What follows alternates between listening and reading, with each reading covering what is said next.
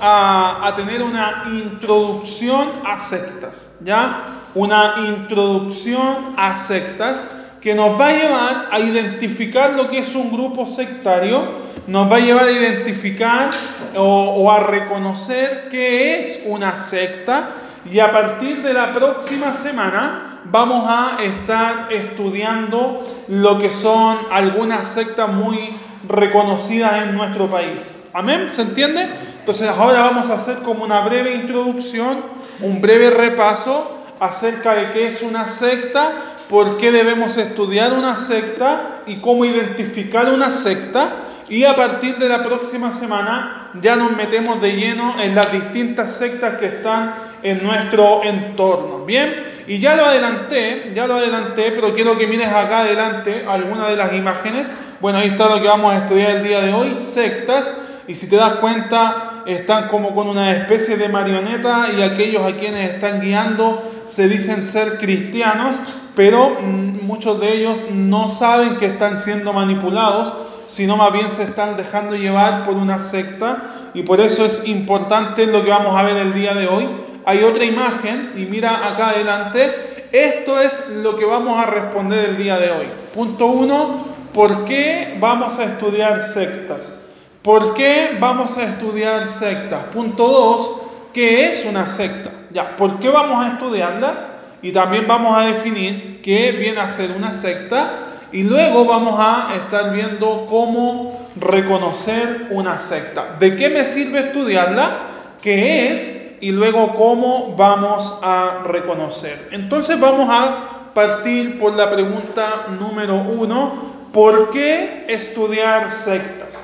¿Por qué el día de hoy llegar acá para escuchar acerca de sectas? Yo creo en la Biblia yo creo en la doctrina bíblica, entonces ¿de qué me sirve conocer otras doctrinas? ¿De qué me sirve conocer otras enseñanzas incluso fuera de la Biblia? ¿Y por qué estudiamos sectas? Estudiamos, punto uno, estudiamos para reconocer otras doctrinas, otras enseñanzas, y esto nos permitirá y nos ayudará a cuidar lo que es la doctrina bíblica. Amén. Entonces, ¿por qué estudiamos sectas? Porque nos lleva a conocer otras doctrinas, ojo, doctrinas heréticas, es decir, doctrinas torcidas, doctrinas manipuladas, y cuando identificamos que esas enseñanzas son manipuladas, son torcidas, eso nos lleva a tener una conciencia de cuidar la doctrina bíblica, de cuidar la enseñanza bíblica.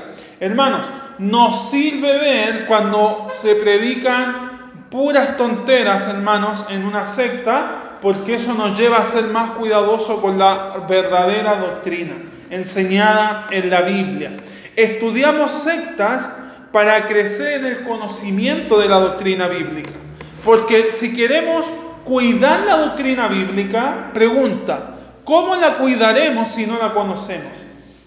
Ah, ¿cómo podemos ser defensores de la enseñanza bíblica si no estamos estudiando esa enseñanza bíblica?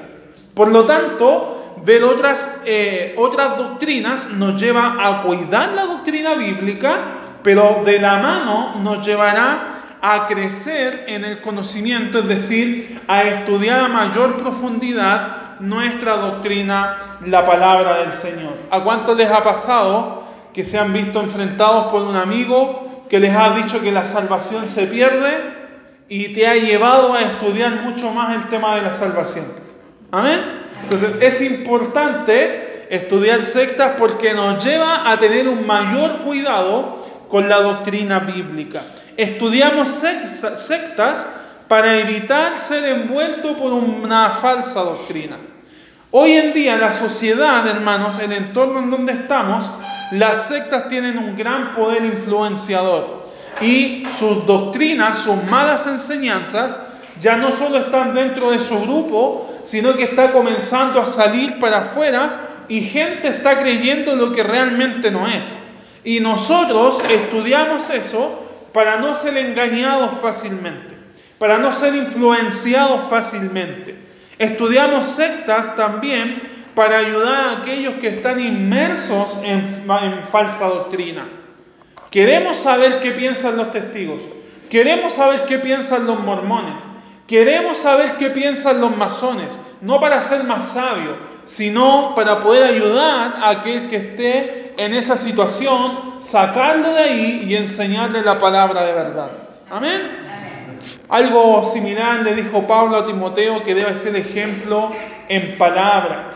O sea, debe ser ejemplo a tal punto que puedas involucrar a otros en la palabra del Señor. Ahora, si queremos evitar que otros sean envueltos en falsa doctrina o sacar a otros de falsa doctrina, debemos entender algo, sí, y, debemos tener mucho cuidado porque nunca buscaremos debatir. Nunca buscaremos debatir. Yo conozco amigos o, eh, conocidos que han estudiado muchísimos libros de teología, pero si ven a un testigo de Jehová en la calle, van, lo encanan y le tiran toda la doctrina bíblica en la cara y les hacen ver que realmente están mal. Eso no es una correcta actitud. No estudiamos sectas para ir y debatir y ganar argumentos. No estudiamos sectas para avergonzar a nadie, ni para menoscabar a nadie. Amén. Si queremos ayudarles, no vamos a ir a discutir con ellos. Si queremos ayudar, no vamos a ir a pelear con ellos por una doctrina. La Biblia enseña que la única forma o el único momento en que realmente debes, debes discutir por una doctrina y discutir en el buen sentido es cuando esa persona quiera una explicación. Cuando esa persona tenga sed de saber la verdad y conocer la verdad. Si no es así, no somos quien para ir y encararle en la cara, hermanos. Eso no es una buena, una buena actitud. No buscaremos menoscabar a nadie. No buscaremos captarnos también de tener respuesta a todo o de creer saber todo por el simple hecho de conocer más de la Biblia que ellos. Amén. No debemos buscar aquello. Estudiamos la Biblia y estudiamos las sectas para estar preparado para enseñar al que lo necesite, no para ir a pelear. Mira, acompáñame a Primera de Pedro 3, verso 15. Primera de Pedro 3, versículo 15. Mira lo que dice la Biblia, Primera de Pedro 3, verso 15. Mira lo que dice, si no, santificad a Dios el Señor en vuestros corazones y mira lo que dice ahora, y estad preparados, estad siempre preparados para presentar, ¿qué cosa? Defensa. ¿Pero con qué? Con mansedumbre y reverencia ante todo el que les demande razón de la esperanza que hay en vosotros. Defendemos la doctrina bíblica, primeramente, al que, al que necesite y esté dispuesto a ser enseñado.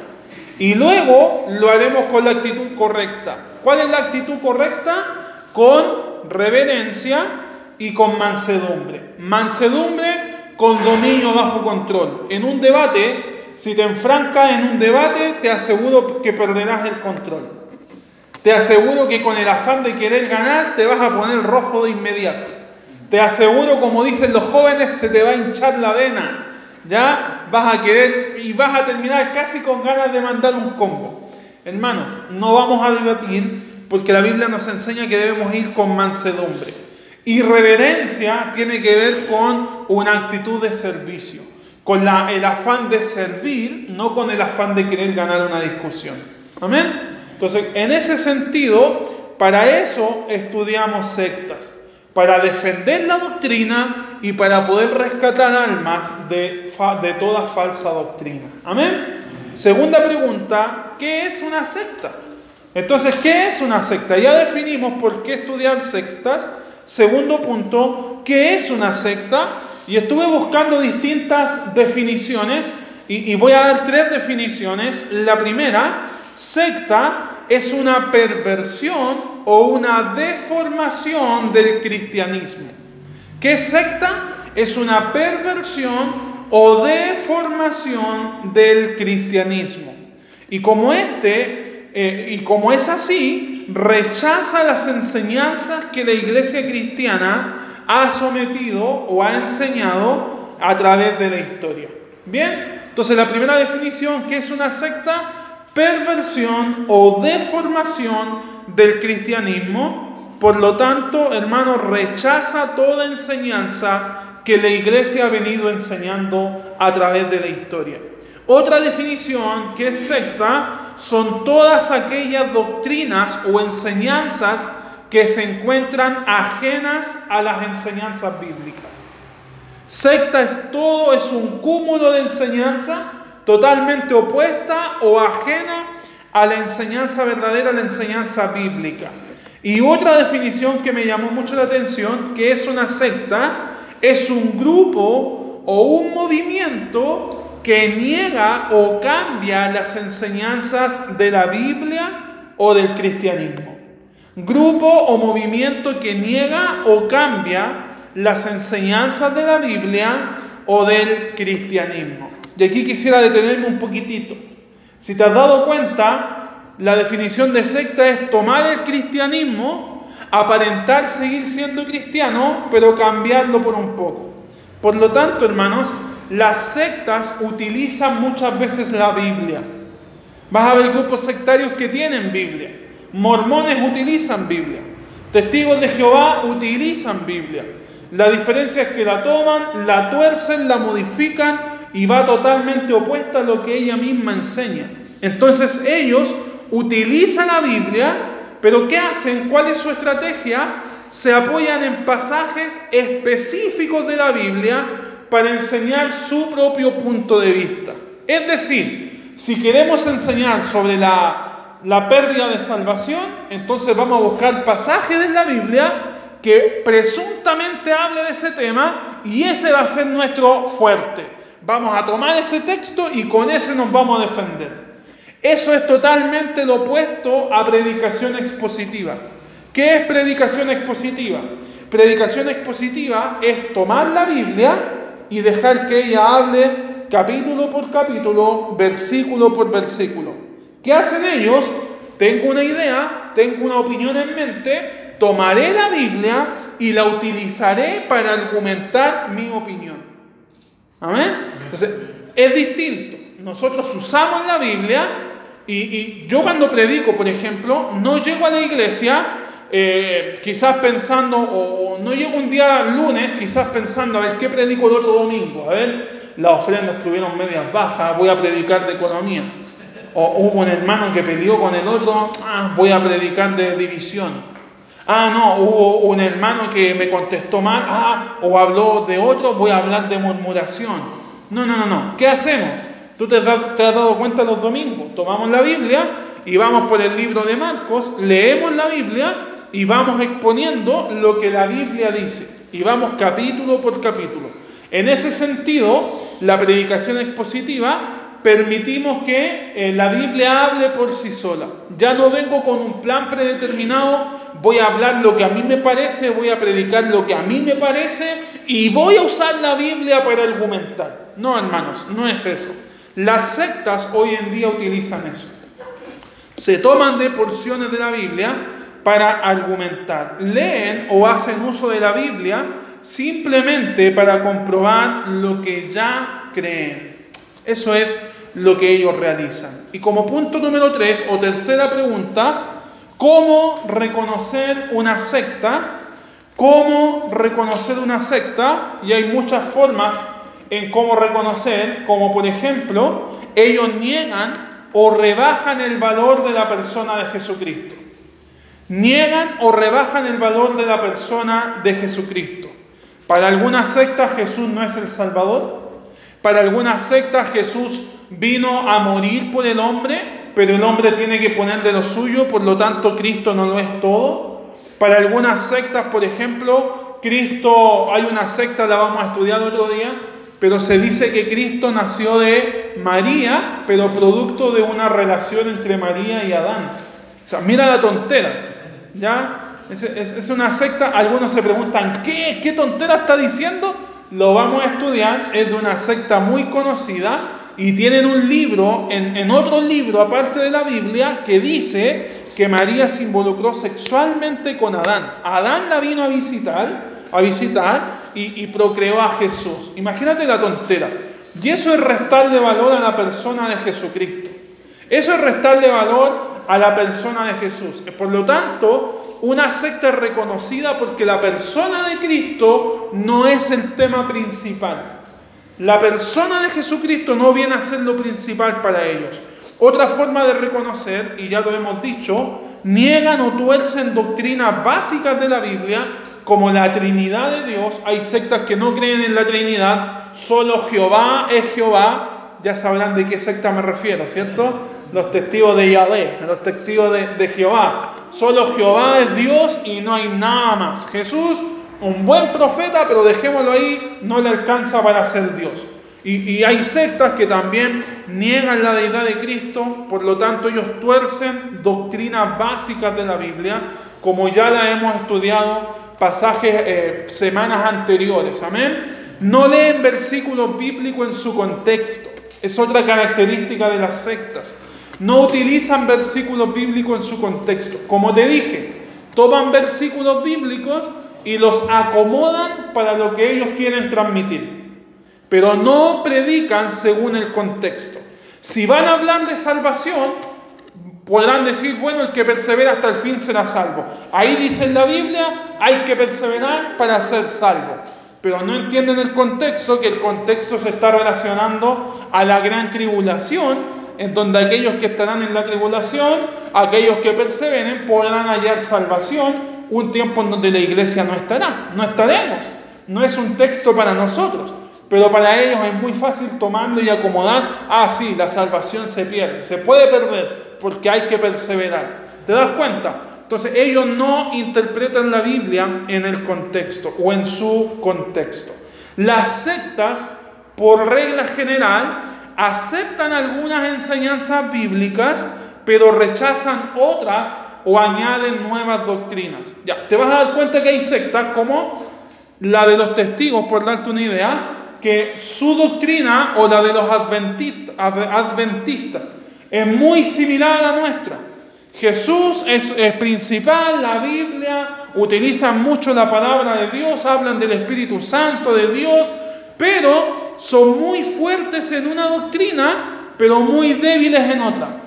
Y al ser fuertes en una doctrina, permiten también que doctrina falsa venga a involucrarse con la doctrina fuerte. Un predicador una vez dijo, una verdad que tenga un 1% de mentira, ya toda es mentira, porque ha sido manipulada, ha sido adulterada. Y eso es lo que ocurre con estas sectas.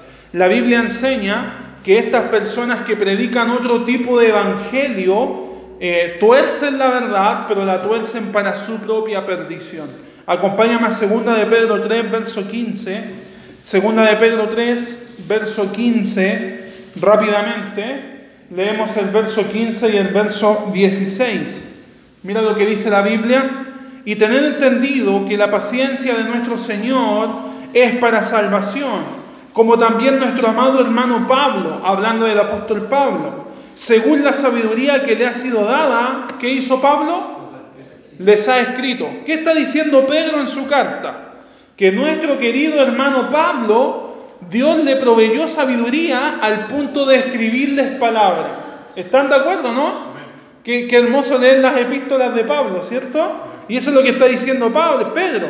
Según la sabiduría que le ha sido dada, les ha escrito. Verso 16. Y aquí sigue argumentando. Casi en todas sus epístolas, hablando en ellas de estas cosas, entre las cuales hay algunas difíciles de entender ya, allí también estamos de acuerdo. Hay cosas que Pablo ha escrito que son un poco difíciles de entender, ¿no? ¿Les ha pasado? Sobre todo el libro de Romanos, un libro muy doctrinal, un poco difícil de entender. Bueno, Pedro está diciendo, yo he leído los escritos de Pablo, sus epístolas, y hay algunas cosas un poquito difíciles de entender, dice Pedro. Pero mira lo que sigue diciendo Pablo, ve Pedro. Casi en todas sus epístolas hablando en ella de estas cosas, entre las cuales hay algunas difíciles de entender, las cuales, mira lo que dice, los indoctos e inconstantes, ¿qué hacen? Tuercen, como también las otras escrituras para su propia perdición. Hermanos, el sectarismo se viene dando desde los tiempos de los apóstoles. Pedro está diciendo que esas hermosas escrituras dadas por su querido amigo Pablo, inspirado por Dios, hay hombres inescrupulosos que la toman y la tuercen. Y luego Pedro sigue diciendo, como también las otras escrituras. Es decir, toman los escritos de Pablo y los otros escritos, me imagino que también el resto de la Biblia, y en ese tiempo los tomaban y los torcían. Mira lo que dice, eh, Pedro habla de los indoctos y los inconstantes. La palabra indocto significa ignorante y la palabra inconstante significa débil o inestable. ¿Sabe lo que está diciendo Pedro? Que los que tuercen la Biblia para enseñar otras doctrinas no son más que gente ignorante y débiles e inconstantes en la fe. Eso es lo que Pedro está diciendo. En los tiempos antiguos ya se tomaba la Biblia y ya se torcía, pero no la torcían los apóstoles, la torcían los ignorantes y los débiles en la fe. Por eso debemos tener pasión por aquellas almas. Por eso tenemos que lamentarnos por aquellas almas, porque lamentablemente siguen a supuestos líderes que no son más que ignorantes y débiles en la fe, porque tuercen la palabra del Señor. Y, lo más terrible, según lo que dice Pedro, la tuercen para su propia perdición. No hay nada, hermano, que rescatar de aquello. Es muy lamentable. Y si hay algo que nos debe animar de estudiar sectas, no es para cómo estar preparado si un mormón viene a evangelizarme. No, es para estar preparado en cómo poder rescatar a un alma de aquella gran herejía o de aquella falsa religión. Amén. Hermanos, vamos a terminar con lo siguiente. Vamos a ver características de las sectas. Vamos a ver características de las sectas. Y vamos a ver cinco puntos bastante rápidos acerca de las características de las sectas. Punto número uno, y esto está en pantalla, las características de las sectas. Punto número uno, son fundadas por hombres que anuncian, ojo lo que dice ahí, una nueva verdad.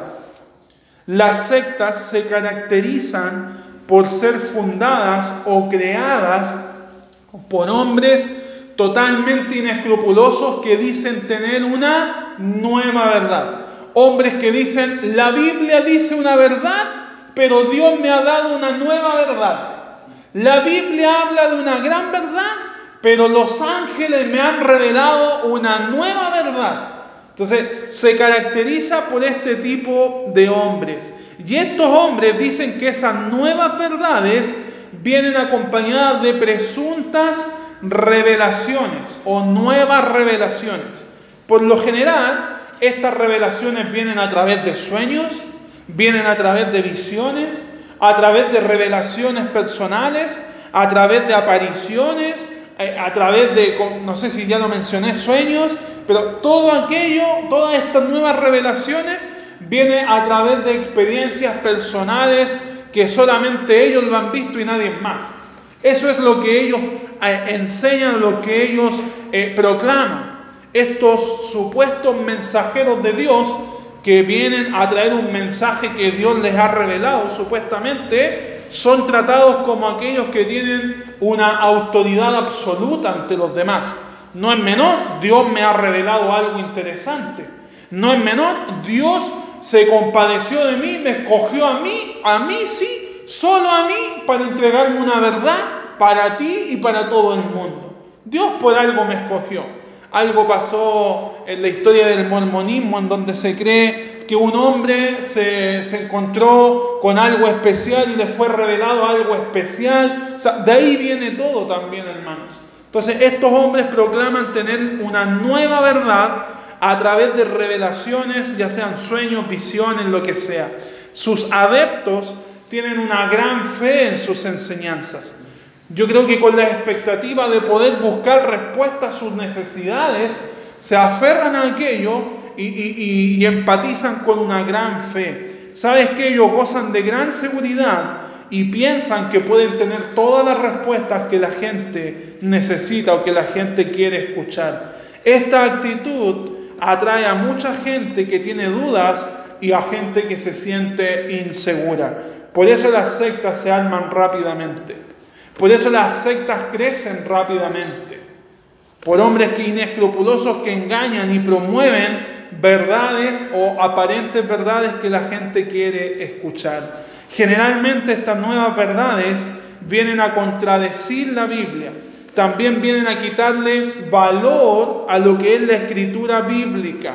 Ellos aseveran, por ejemplo, que así como la Biblia puede transmitir verdades espirituales, también lo pueden hacer sus revelaciones o sus libros personales. Ya, si la Biblia puede entregar verdades que pueden transformar tu vida, bueno, si Dios también me reveló a mí, entonces mi verdad también puede transformar tu vida. Eso es lo que ellos piensan. Por eso vemos sectas que tienen la Biblia como un tomo de revelaciones que puede ayudar a tu vida, pero también hay otro libro como una revelación especial que le ha sido revelado a un hombre de forma especial y que puede ser de mucha utilidad también para tu vida. Esa es una característica de estos hombres. Hay un hombre, por ejemplo, llamado José Smith, eh, fundador de lo que es el, mormonismo, también se le llama Joseph, ¿ya? Pero hablemos en, español, José Smith, eh, lo que es del mormonismo, y, este hombre dijo que Dios le reveló, no, no vamos a estudiar el mormonismo hoy en día, hoy día, pero para hacer un pequeño, un pequeño resumen, este hombre dijo que Dios le reveló que el cristianismo ha estado practicando apostasía desde hace mucho tiempo. Por lo tanto, Dios le reveló a él lo que vendría a ser la verdad y, viene en ese sentido a corregir la iglesia apóstata, a corregir la iglesia que se estaba desviando. Él dijo, bueno, la iglesia viene por más de 18 siglos predicando apostasía, ha estado desviada, pero Dios ahora me reveló lo que realmente debe ser. Eso fue lo que más o menos Joseph Smith estaba creyendo. También hay otro, un coreano, a lo mejor no lo has escuchado, se llama Sun Myung Moon. ¿Ya lo has escuchado? Es bien conocido, ¿no? ¿No? Es un nombre típico aquí en Chile. El coreano Sun Myung Moon es el fundador de la Iglesia de la Unificación y él afirma que Cristo no cumplió plenamente su misión. Él afirma que Cristo vino a la tierra con una misión especial, pero que no la cumplió a cabalidad y por lo tanto nosotros ahora podemos cumplir su misión. En otras palabras, él dice que Cristo fracasó, pero nosotros podemos llevar a la victoria a través de lo que nosotros podamos hacer aquí en la tierra. Es un hereje, hermanos, un sectario. Otro, otro hombre llamado Carlos Russell, él dijo que ha, descubierto las nuevas verdades de los testigos de Jehová y según él viene a hablar lo que es la verdad. Ya Carlos Russell lo a identificar también con los testigos de Jehová. Entonces, una de las características de las sectas, punto uno, son fundadas por hombres que anuncian una nueva verdad. Punto 2. Punto 2. El error básico de las sectas son sus creencias en torno a Cristo y a la salvación.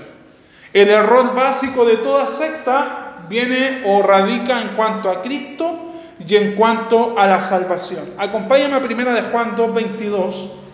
Primera de Juan 2, verso 22. Leeremos del 22 al 23, por favor. Primera de Juan 2, 22, 23. Mira lo que dice la Biblia. ¿Quién es el mentiroso? Y aquí luego dice quién es el mentiroso. Sino el que niega que Jesús es el Cristo. ¿Qué dice la Biblia? Mentiroso es aquel que niega que Jesús es Cristo. Cristo, el Salvador, el Mesías. ¿Se está entendiendo? Entonces la Biblia dice, ¿Quién es el mentiroso? Sino aquel que niega que Jesús es el Cristo, es el Salvador. Este es anticristo. Es decir, aquel que niega la deidad de Cristo o aquel que niega lo que Cristo es, es catalogado como un anticristo. Juan en su libro o en su epístola comúnmente trata a los falsos como los anticristos. Nosotros tendemos a ver, a creer que anticristo se refiere a una persona, pero todos aquellos que niegan a Cristo o que, o que eh, predican totalmente algo opuesto a lo que es realmente de Cristo, vienen a ser identificados como los anticristos, contrarios a Cristo. Y esto es lo que dice Juan. ¿Quién es el mentiroso sino aquel que niega que Jesús es el Cristo? Este es anticristo, el que niega al Padre y al Hijo. Hermanos, no reconocer a Cristo por lo que Él es es también negar a Dios. Por eso dice el que niega al Padre y al Hijo. Verso 23. Todo aquel que niega al Hijo tampoco tiene al Padre. Hermanos, todas esas sectas que no tienen a Cristo como prioridad, Dios no está allí. No tiene al Padre, dice la Biblia. Todo aquel que dice que niega al Hijo no tiene al Padre. El que confiese al Hijo tiene también al Padre. Entonces, el problema de las sectas radica en su creencia en torno a Cristo. Hay algunas sectas, por ejemplo, que enseñan que Cristo no fue del todo o que el sacrificio de Cristo no fue del todo suficiente. ¿Cómo una secta va a poder decir eso? Aunque ellos no lo digan en sus púlpitos. Pero ¿cómo ellos dan a entender que el sacrificio de Cristo no lo es suficiente? ¿Sabes cómo? Llevándote a ti a que por tus buenas obras vas a hacer lo que Cristo no pudo hacer. ¿Cómo estas personas comienzan a hablar que el sacrificio de Cristo no fue absolutamente eficaz? Llevando a creer a la gente que por sus propios méritos, sus buenas obras y por sus propias personas pueden alcanzar todo aquello que Cristo pudo haber hecho. Hermanos, las obras y el mérito propio vienen a ser la base de la salvación para las sectas. Por eso nosotros creemos en la gracia, un don inmerecido. Creemos en la salvación por fe, Efesios 2.8, no por obras, para que nadie se gloríe. Salvación por fe, justificados por Cristo, según el libro de Romanos declarados inocentes por la sangre del cordero. Pero ellos te dicen, no, no, no, no, no, la sangre no te pudo justificar, tienes que hacer buenas obras. De, la sangre no te alcanzó a declarar inocente, debes tener buenos méritos. Porque después te presentarás ante Dios en un juicio y uy, uy, uy, ahí vas a tener que tener cuidado. Hermano, no es así. El creyente, ya lo estudiamos la semana pasada, pasará por el tribunal de Cristo donde seremos galardonados. Lamentablemente algunos recibirán algunos regalitos no más, otros recibirán muchos premios, pero no pasaremos por el gran juicio en donde seremos condenados. No está eso en la Biblia para nosotros. Hermanos, para las sectas no basta creer en Cristo a fin de ser salvos. Es necesario cumplir sus rituales, seguir las indicaciones de sus líderes y por lo general están involucrados en esa organización. Eso es lo que comúnmente se ve en las sectas. Los testigos de Jehová, por ejemplo, enseñan que la muerte de Jesús es eficaz solamente para la remisión de pecados cometidos antes de la conversión. ¿Y aquí dice un testigo de Jehová? Tú recibes a Cristo y eres perdonado, pero de todos tus pecados pasados. Tus pecados futuros, ahora tú tienes que cuidarte.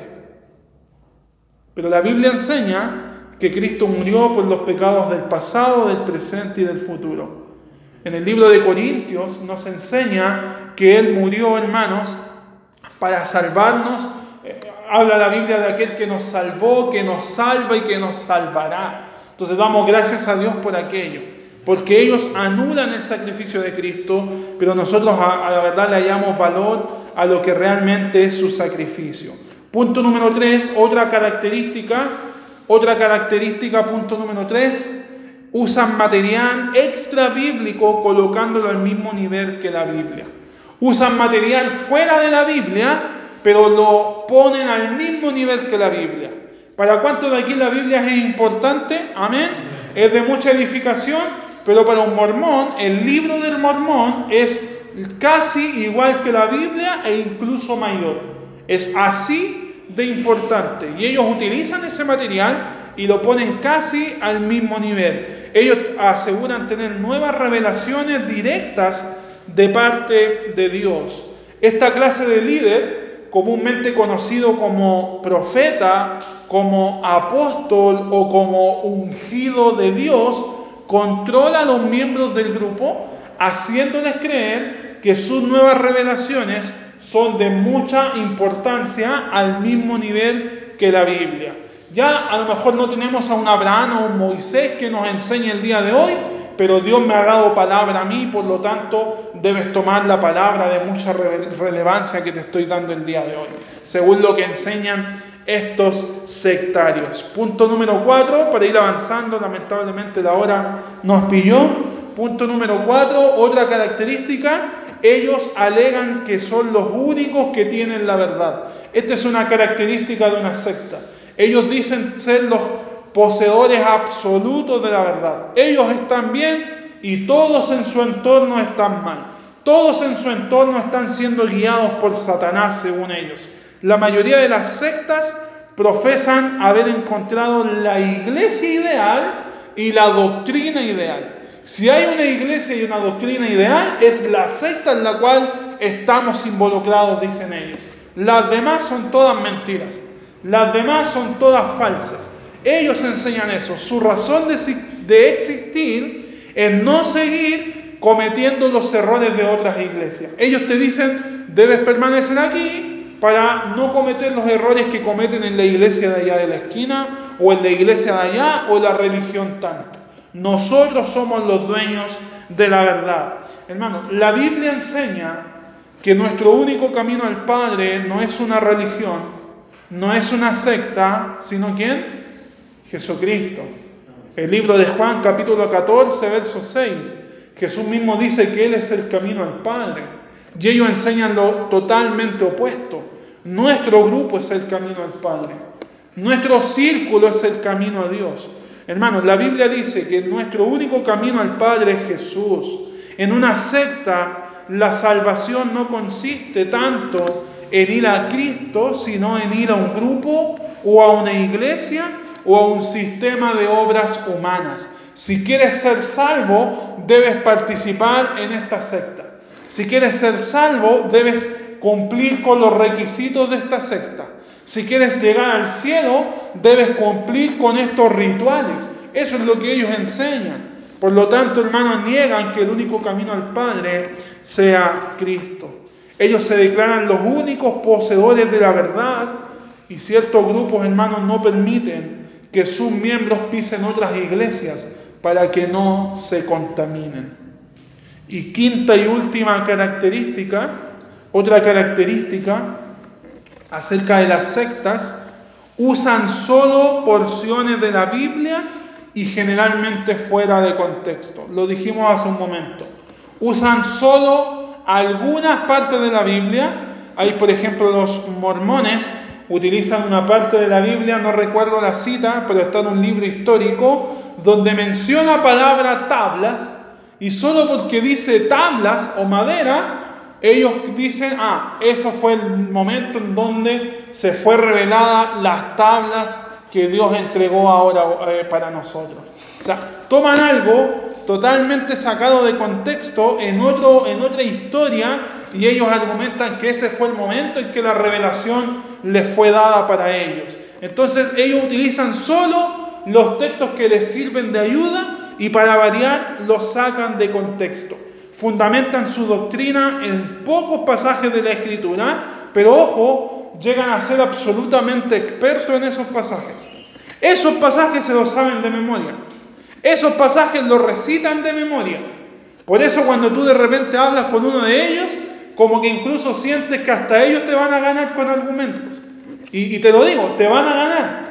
Porque tienen un sinfín, hermanos, de textos memorizados, sacados de contexto, pero totalmente memorizados, para ir y defender su postura. Entonces, hermanos, esa es una de las características de ellos. Son expertos en algunos textos. En muchos casos, la herejía se caracteriza por el hecho de escoger una doctrina para descargar en ella toda su atención mientras que contradice o daña las otras doctrinas. ¿Qué hacen ellos? se fortalecen tanto en una doctrina, pero no se dan cuenta que están dañando todas las otras. Hermanos, la Biblia no se contradice. La palabra de Dios no se contradice. Y una enseñanza no puede anular la otra. ¿Se entiende? Una enseñanza no puede menoscabar la otra. Por ejemplo, si creemos que Jesús es Dios, por lo tanto debemos creer en la Trinidad. ¿Se entiende?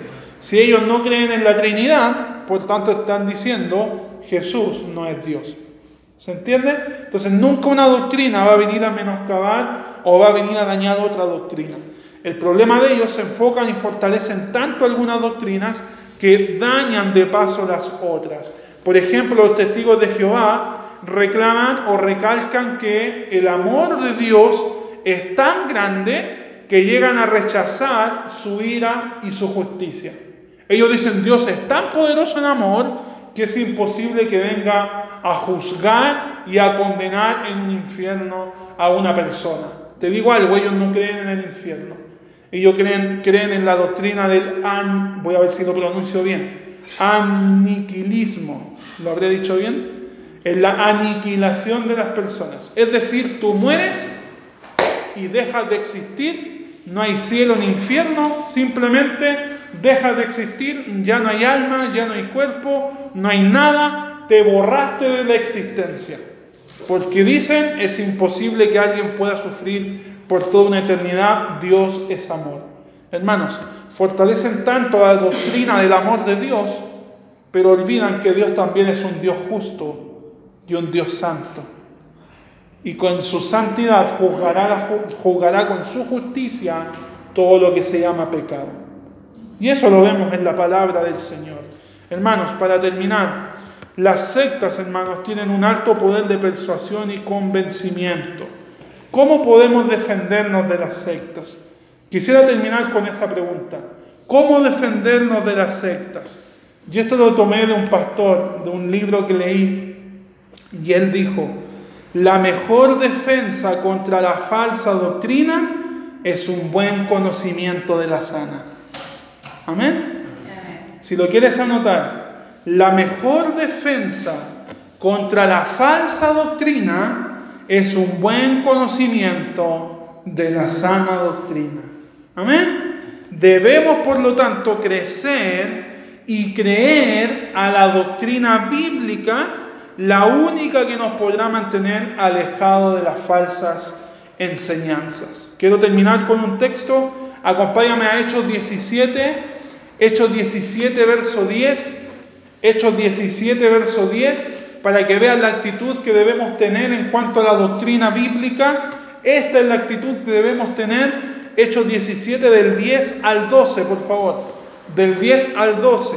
Inmediatamente los hermanos enviaron de noche a Pablo y a Silas hasta Berea.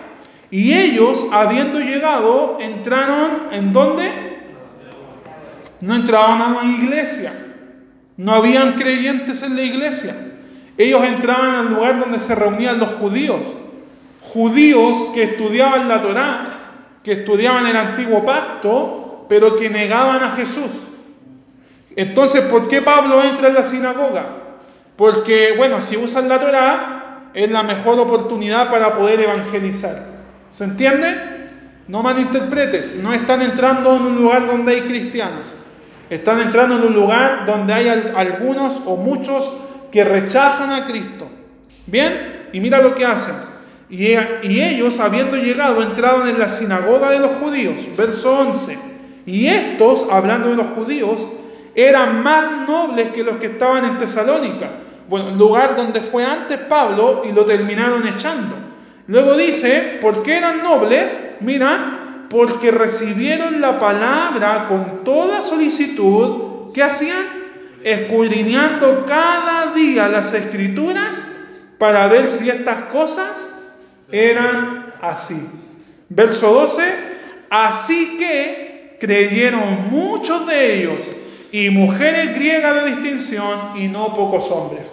Los que rechazaban a Cristo, como eran muy estudiosos de la palabra, permitieron que Pablo hablara del Evangelio y ellos no fueron como aquellos que de un momento a otro le creyeron el cuento a Pablo.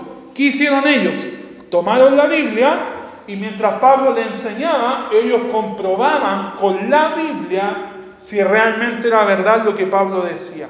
¿Cuál fue el resultado? Muchos se convirtieron. ¿Qué quiere decir eso? Que lo que Pablo predicaba era verdad. Amén.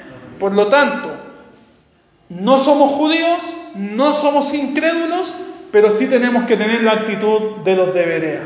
Amén. Solícitos en la palabra, escudriñando en ella para buscar la verdad y para enfrentar toda falsedad. Amén.